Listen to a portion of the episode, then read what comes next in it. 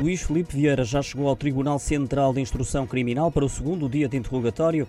O presidente do Benfica passou outra vez a noite no Comando Metropolitano de Lisboa, em Moscavide, depois de ter estado durante a tarde no Ticão, de onde só saiu por volta das 22h30.